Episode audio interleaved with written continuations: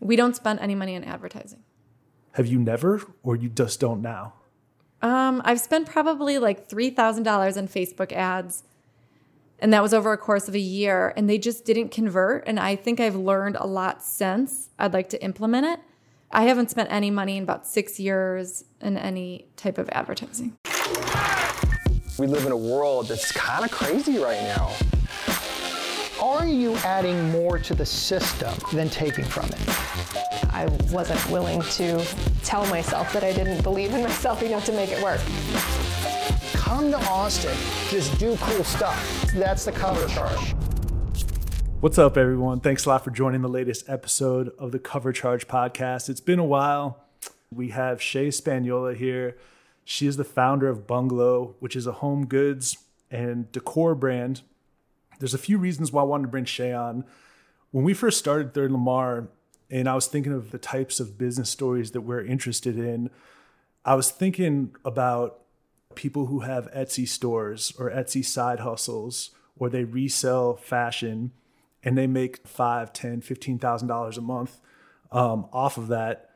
Those are really interesting stories to me. If you watched our Beardbrand content, Eric Bandholz, the co-founder of Beardbrand, he mentioned that the barriers to entry to launch your, your own fashion or goods brand is lower than it's ever been. And so I want to talk to Shay about her business and advice she has for people launching their own fashion brands, lessons she le- she's learned about taking on investors, some of the biggest challenges she's faced about wholesale, and a whole bunch of other stuff. She's uh, an open book. So, Shay, thank you so much for joining the podcast. Thank you so much for having me. It's become a huge passion of mine to help others do this because it creates so much freedom and flexibility in our lives. And that's more important than ever right now, especially in 2020. So thank you for having me. I gave a brief description on what Bungalow is, but for people who've never heard of Bungalow before, why don't you talk about what it is, what you sell, how it got started, etc. So, Bungalow is a home decor brand, and I sell a variety of hand painted fabrics by the yard, pillows, and artwork that I create.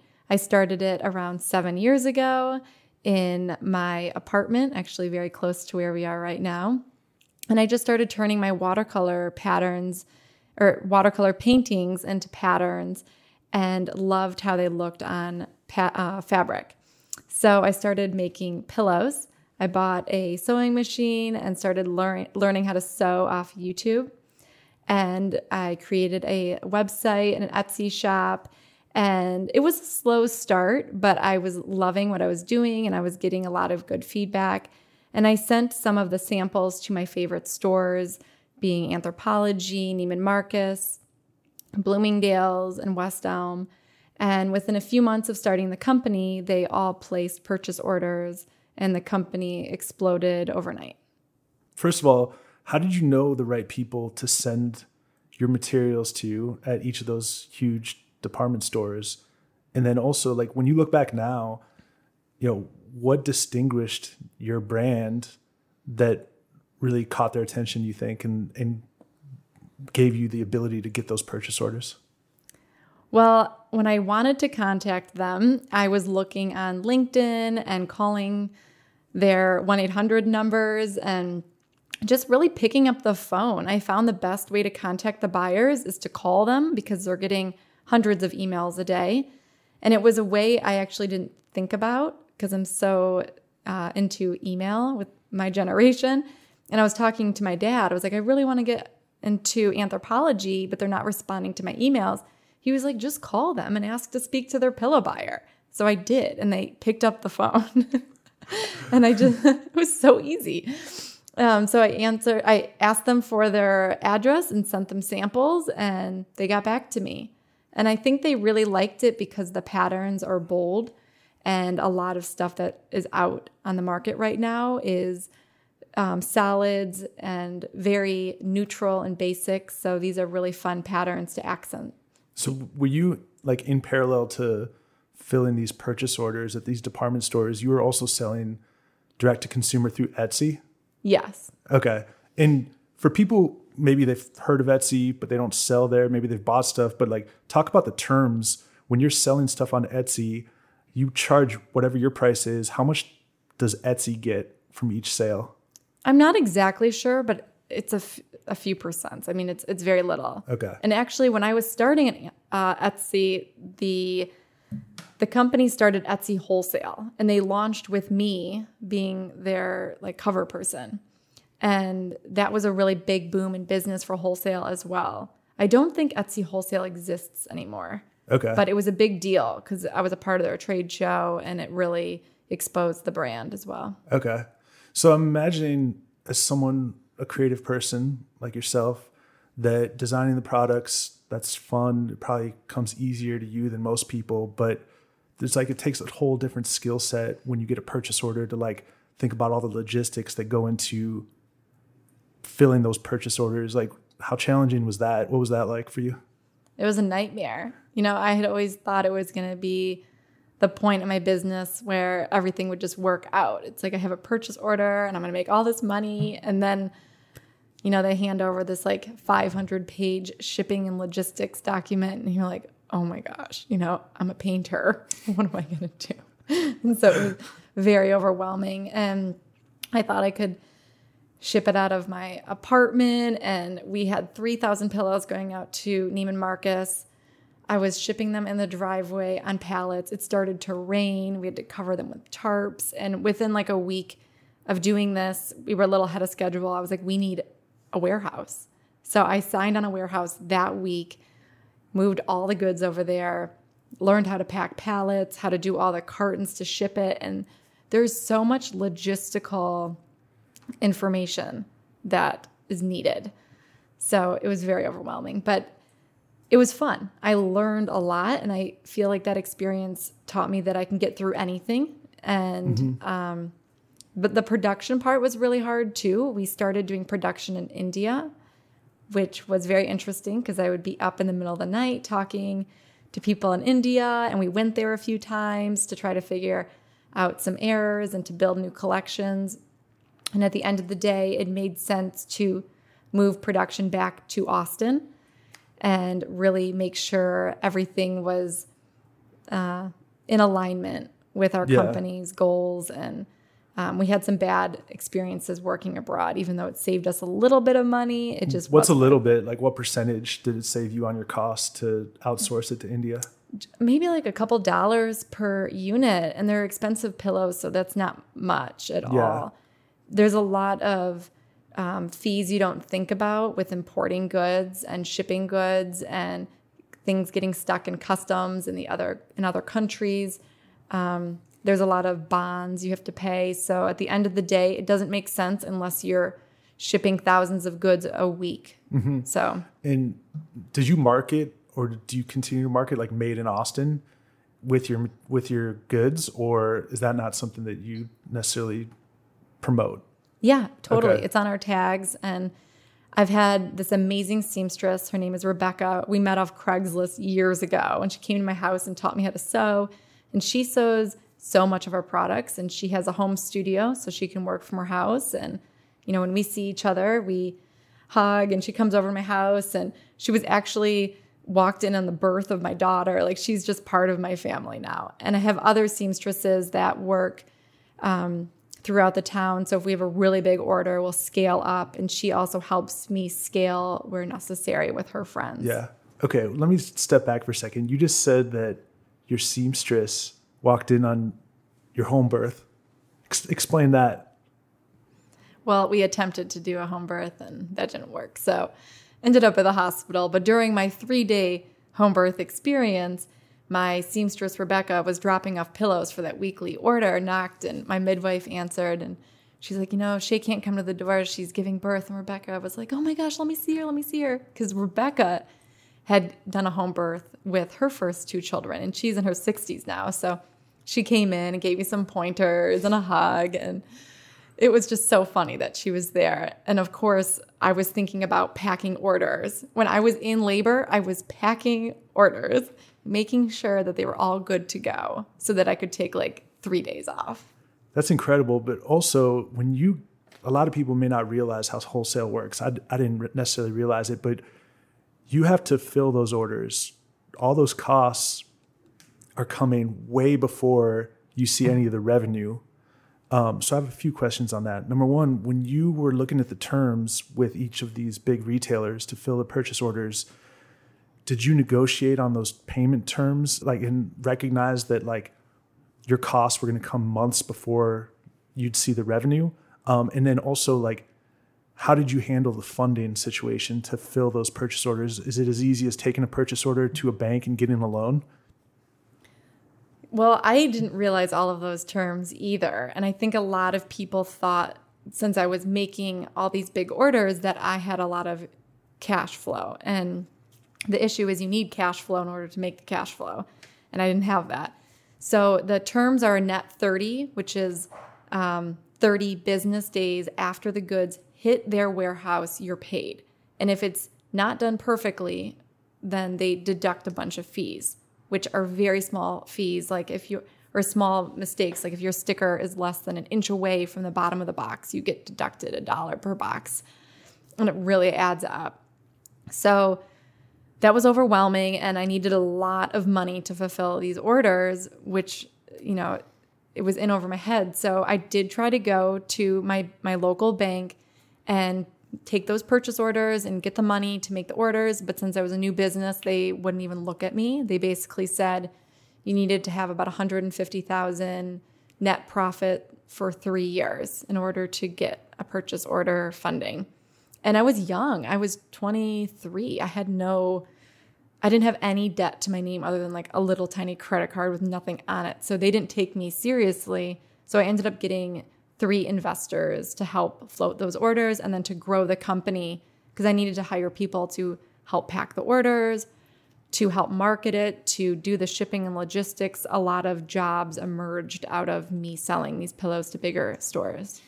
Did the investors find you? How did you find the investors? Explain that process. So, my dad is an entrepreneur. So, I went to him saying, This is a really cool opportunity. And he was into it. He's always wanted he's always supported us to be uh, entrepreneurs. And so um, he helped, my aunt helped. And then um, I took them on as the first round. And then as we grew and continued getting larger orders, specifically from Bloomingdale's, they were really big and were putting us like in the main fall catalog and putting us in all the stores. It was just booming. I ended up um, networking with a friend who I knew from college in Houston, and he set me up with some meetings with friends. And one of them, um, I met with a family, and they had some experience in home decor and really wanted to help. So they were a great partner. In total amount you raised? Um, around five hundred thousand. Okay, and how much uh, dilution was it for the company?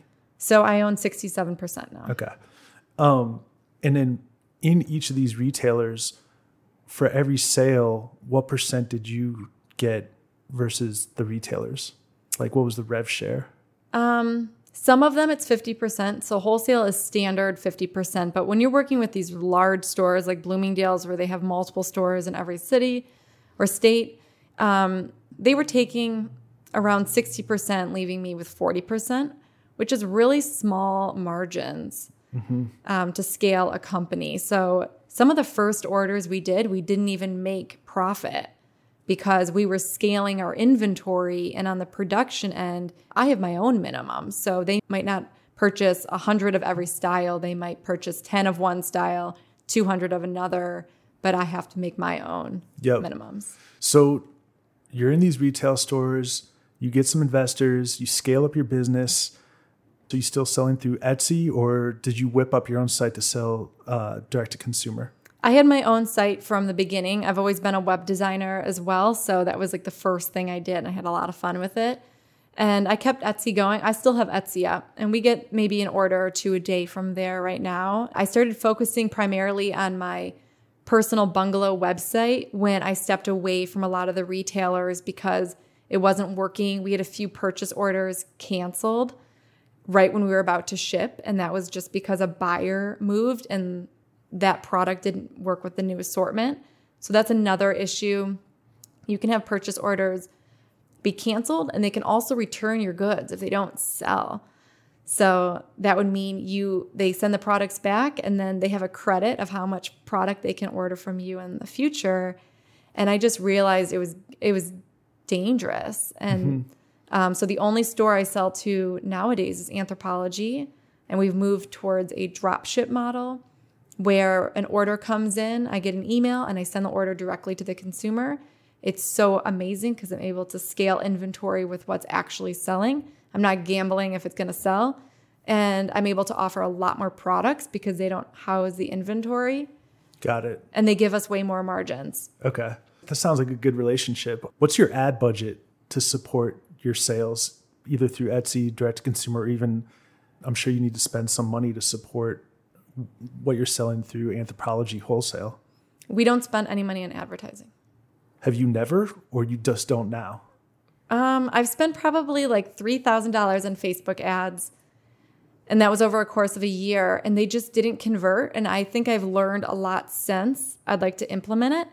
I haven't spent any money in about six years in any type of advertising. Okay, so it's funny you say that because we're in like the day and age where these direct to consumer brands, whether it's, I mean, direct direct to consumer mattress companies, for instance, like they're burning so much money on ad spend, growing. How are you building awareness and driving these sales then if you're not spending anything on advertising? It's all through Anthropologie. The customers find us through them. And we have a huge return rate too. So most of our customers are interior designers or people with multiple homes or really into decorating. They're changing their pillows out every season or redecorating their rooms because they love doing it. So they it's a retention rate that's amazing. They just keep coming back and they're sharing it with their friends. And I feel like we're at a good place right now. I don't even think I would want to scale it too much mm-hmm. more. What you think there'd be like trade offs by scaling more? I think so. I'd have to maybe hmm. scale production to. I really like working with a few seamstresses in Austin, and I think if it got a little bit bigger, it would be too hard to manage, and I might have to pull in some more people. And with a baby and maybe wanting to have another one, I just, you know, I make good income. I love what I do. I have good balance, and so yeah. Got it. And Yeah, your biggest demo is interior designers, right? yeah. And so people who work as interior designers, like what percentage of your business do you think they account for? Probably sixty percent. Okay. Mm-hmm. And it's amazing working with them because they take pictures of their finished product and then put it on Instagram, giving us free content and advertising with their clientele. So a lot of times when you're selling a product, you can't expect them to take a picture and share it. You kind of have to encourage them to. These people are doing it naturally. It's their job. Yep. Okay, let's talk about investors too.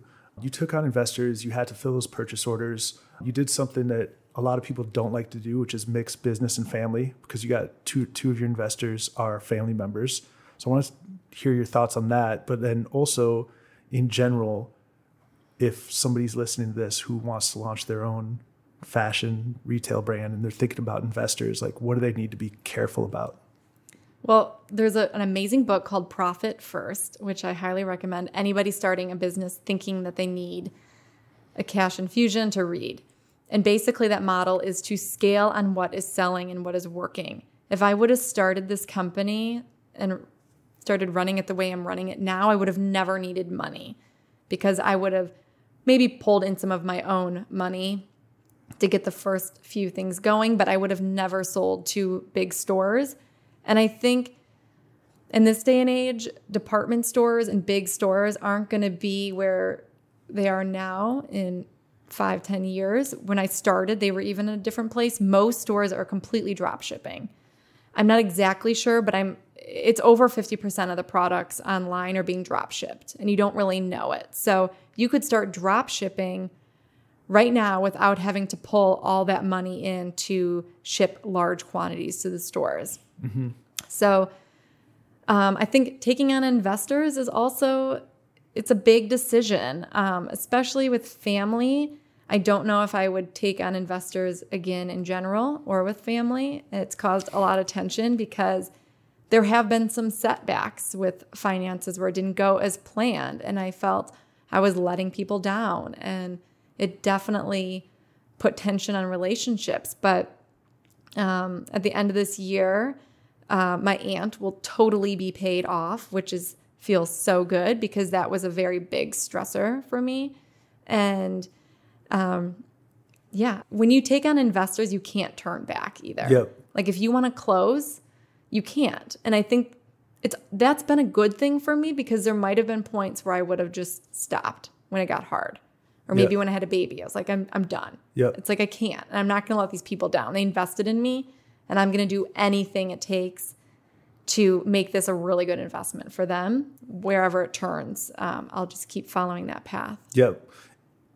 And talk about, you know, the reason why you're able to pay your aunt back by the end of this year is because you just stumbled upon this gold mine with masks when COVID hit. S- That's an amazing story. Why don't you explain how that all went down? Crazy story. So, you know, Trump comes on, he's like, COVID, the world's shutting down. And the first thought in my mind was, my business is going to close. Who's going to buy pillows in a pandemic when people are going to need to hoard their money? So I just figured, okay, well, I'm in this ride. Whatever happens, happens. I'm going to keep an open mind. And um, Anthropologie had sent me an email saying, hey, do you have any face masks you want to sell? I was like, well, I have all this cotton in my garage. And I had read an article that the United States was struggling to get cotton because the borders with like China and India and Pakistan were closed. So I had all of these bed sheets that were high quality cotton that wicked away moisture. They were organic. And I was like, this is perfect. So I turned them into masks, put them on Anthropologie, and they went viral. And I couldn't even click the accept button for the orders fast enough. I had four people all day just clicking accept. And it was like, it was crazy. So I was to have my seamstresses make these. And I had three seamstresses in my front lawn, all wearing masks, six feet apart. And we're trying to like plan how we're to manufacture thousands of masks by Friday. And they were like, we can't do it. We can't do it. And they just freaked out. And I had all these orders and I just prayed. And randomly, a friend I knew from years ago who has like the world's largest meditation company called me. He said, I saw you're making masks. I'm making masks in LA and helping my uncle, who has a huge manufacturing company, and it's shut down, but we're making masks. Can I make them for you? And I said, yes. And I overnighted him all the bed sheets, and he was shipping them out two days later.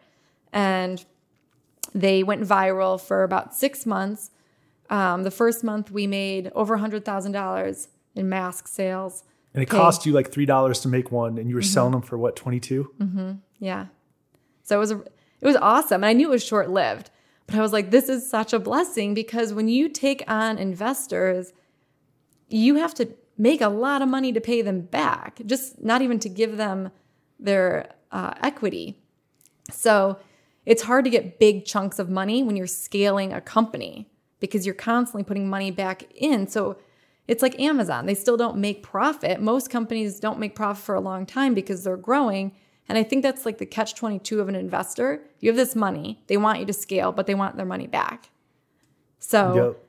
And and had you not paid your aunt back, or you're planning to pay her back, the way that it was the loan, the money was structured is you'd be giving up more equity in your company, so you get to maintain your percentage in the company, sixty seven percent, by paying her off. exactly. Yeah. And you knew that it was going to be short lived. Why? Well, I knew I was hitting at a point where there was no masks for sale in Anthropologie. This is where all the women go for accessories. I knew they were going to fly off the shelves, or there were no shelves at that point online. Um, and I was like the first one to launch with them, and it it went into all the large news outlets. It was showing up everywhere. So um, I knew that people weren't going to be writing about where to get masks for long. Sure. And your masks were the only like organic cotton masks. Is that right? Or like very few people were making organic cotton masks. Well, we started testing out both, and the organic ones did really well. And what we found out too is, you know, when you're breathing in all these chemicals, it's so important to have organic cotton.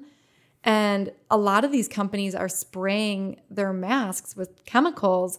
If it's if the cotton weight isn't um, heavy enough, they have to be sprayed basically with flame retardants, and then people are breathing this in. And so our cotton was like 0.01 over the requirement. it just like aligned perfectly. Yeah. So, um, yeah, uh, for all those people listening buying masks, make sure that you're buying organic cotton masks because they're not sprayed with harmful chemicals, especially for children. Yeah, yeah, that is important. During that period, you know, right when COVID hit, you were talking to a major retail store about possibly buying your company, right? Yes, which clearly has not happened because all the stores are closed. Um, but hopefully that picks back up in the new year.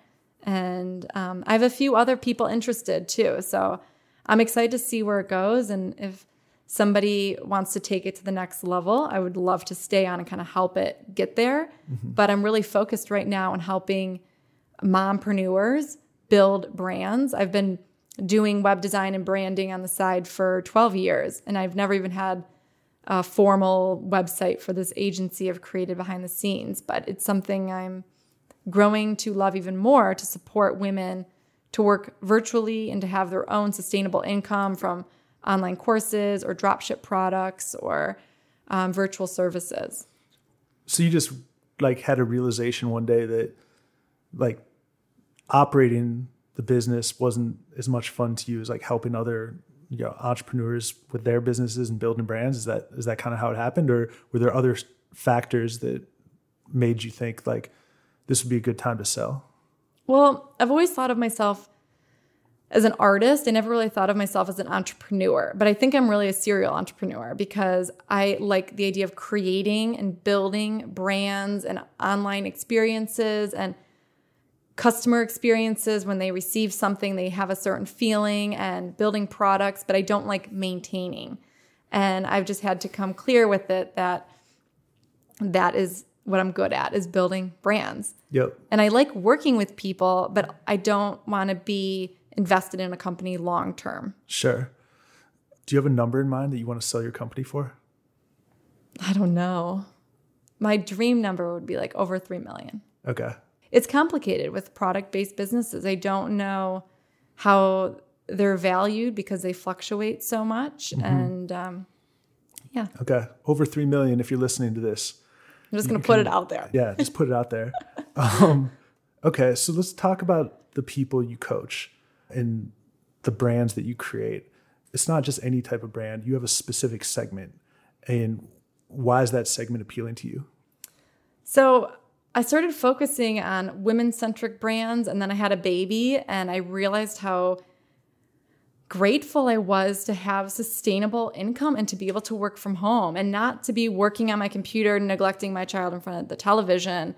It was me being present at the park with my baby, looking at my phone, making sales, being like, this is, I have chills right now. Like, I'm so grateful that I figured this out because putting my daughter into daycare was a very challenging thought for me. I always knew I wanted to be a stay at home mom, but I also wanted to have financial freedom. So I'm just, I, I want to help women have that opportunity. And I think that's the future. And then COVID hit and everyone's working at home. And my branding and web design companies really been booming because I think women see that opportunity. Mm-hmm. And I think all women have a gift they can share online. People are really connecting to personal stories. So everyone has something to teach through a course or a product they can sell or a concept they can share. Yep. I feel like there's more opportunities now. Whether it's we, we talked about Etsy, there's Poshmark, there's ton, Mercari, Mercari, even Facebook Marketplace. There's like there's so many outlets to sell items um, that I think that presents like yeah plenty of opportunity. But at the same time, how do you differentiate yourself? Uh, and I guess that's where you come in. Like, what are like the building blocks if someone's like, yeah, I want to do this. It's not like ad spend's the answer. You don't even spend any money on advertising. So like, what is it? The story behind the brand that is like the thing that stands out the most. I think building a community and a coach that I have used has always said if you have 40 people that are your cheerleader, that's all you need to launch a product because those 40 people have 40 people. And really, just like what we were talking about earlier before this call, the importance of building a community, not just numbers. And I think that's where we're shifting right now in the world is a smaller community is okay. I don't even have many followers on my personal account, but I'm able to continually have people to work with. And it's just because I have strong relationships. Yeah. Um, part of the community, I think, building a community is like being authentic and putting yourself out there. And like you go to Bungalow, says Bungalow by Shay Spaniola. Um, and you know, your story is a big part of the brand. We're living in a day and age where like there's so many like social media influencers who are doing these selfie videos talking about themselves or their product they're selling, their brand, what they ate for breakfast. And um, it just seems like for a lot of people, it comes naturally to them. Um, for you, do you do that type of stuff? Does it come naturally? Do you feel like that's a necessary aspect of people or maybe women building their own brands now that they really have to put themselves out there? I do. I struggle with this a lot and named the company Bunglo to kind of hide behind it. I probably should have used my name, but I didn't want to do that because I I've always liked to be in the background. That's why I like to build the websites, build the brand. I don't want to lead it. And when I hired my first press team, they were like, you need your own website, you need to show your face more. And it was a struggle and I had to practice doing it. Now it feels natural. I'm sharing my authentic story. I'm sharing my day to day of working at home with my baby and running multiple companies and what it looks like. And half the time, like my hair is messy and I have mascara all over and the house is a disaster, but it's like this is life. There's so many bloggers out there like drinking their green juice, like perfectly in shape. Their house is perfect. And I want to show like the real side of what this looks like. Like sometimes I have to put Lily in front of Sesame Street and lock myself in the closet for a client call and be like, I'm going to watch her through the monitor and make sure it's okay. But it's not every day, but it happens. And I want to have people feel supported and seen in that situation. I want to ask you two more questions before we wrap up. Um, do you remember, besides the purchase orders, was there a specific moment in Bunglo's history where it's like maybe it was Black Friday, you had your single biggest day of sales ever that like stands out in your mind? There was a one day I woke up and there was hundreds of orders and um, an article. Oh no, I was in Thailand. We were getting married, and it was amazing because that was like one of the best months ever and I wasn't working. And that's when I realized this virtual business thing really did work because I stepped away and had planned and it, it worked. So I opened up my Shopify to all these orders and then I looked at my um, phone and there was a huge article in Better Homes and Gardens on our products. And so we just made a ton of money that month chilling on the beach for five weeks. And I was like, it's worked. That's the life. yeah. yeah. I think what that one guy, he lives in Austin now, talk, Tim Ferriss talks about the four hour work week. I think that's like what he taught, you know, yeah. professes. But oh, I followed his book. Oh, all right. Step by step. All right, Tim, if you're listening to this, you got a disciple here. Um, it really works. It's amazing. Uh, you said like if you didn't have those outside investors, that there's times that maybe you would have just like said that this is enough. Like when it got really hard. What's the what's the single most difficult moment when you think about that? Well, Bloomingdale's had submitted this order, and in order to send the packing list to them so the shipping company can pick it up, you needed to use a uh, Microsoft 97 computer. I'm not kidding you. I had to use the public library down the street, and there was only one public library in Austin that used that computer, and I had to submit all this data and it wouldn't go through. And I was like sitting in the car crying, being like, this, what have I done? I don't have a Microsoft 97. this isn't gonna work. And I, I just really want to give up.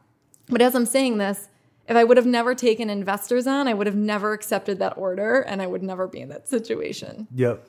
But I would have always wondered what it would have been like. And I think that idea of selling to big stores would have dangled in front of me that I probably would have gone that route no matter what. I yep. had to learn that the hard way. Yep.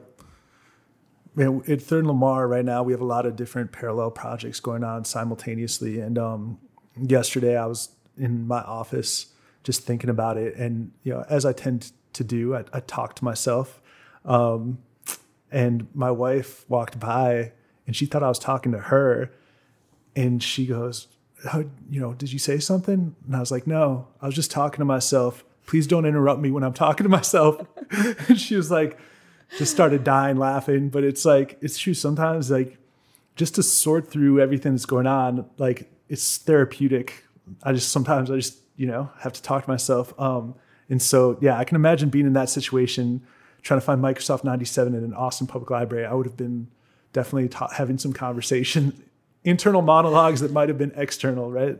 Well, I do talk to myself quite a bit because I find that, you know, it's just me and I have some virtual assistants. And it's like, well, I need to work this through. So Yep. I do. I'll record myself and I'll talk and I don't ever listen to it again, but it helps to just speak it out loud. Yeah, and mad props to you for like starting it solo.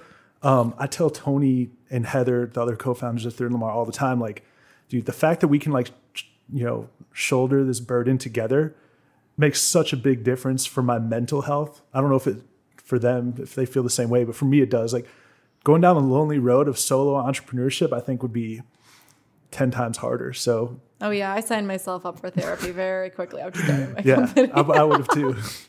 oh, well, cool. Last thing, where can people find more information on Bunglo and you? Um, the website is Bunglo, B U N G L O dot co. And our Instagram is really dreamy uh, little bungalows from around the world with our fabrics being used. So you can follow us at The Bunglo, and that's B U N G L O. Got it. Cool. Well, Shay, thank you so much for joining. I really appreciate it. Thank you. We live in a world that's kind of crazy right now. Are you adding more to the system than taking from it? I wasn't willing to tell myself that I didn't believe in myself enough to make it work. Come to Austin, just do cool stuff. That's the cover charge.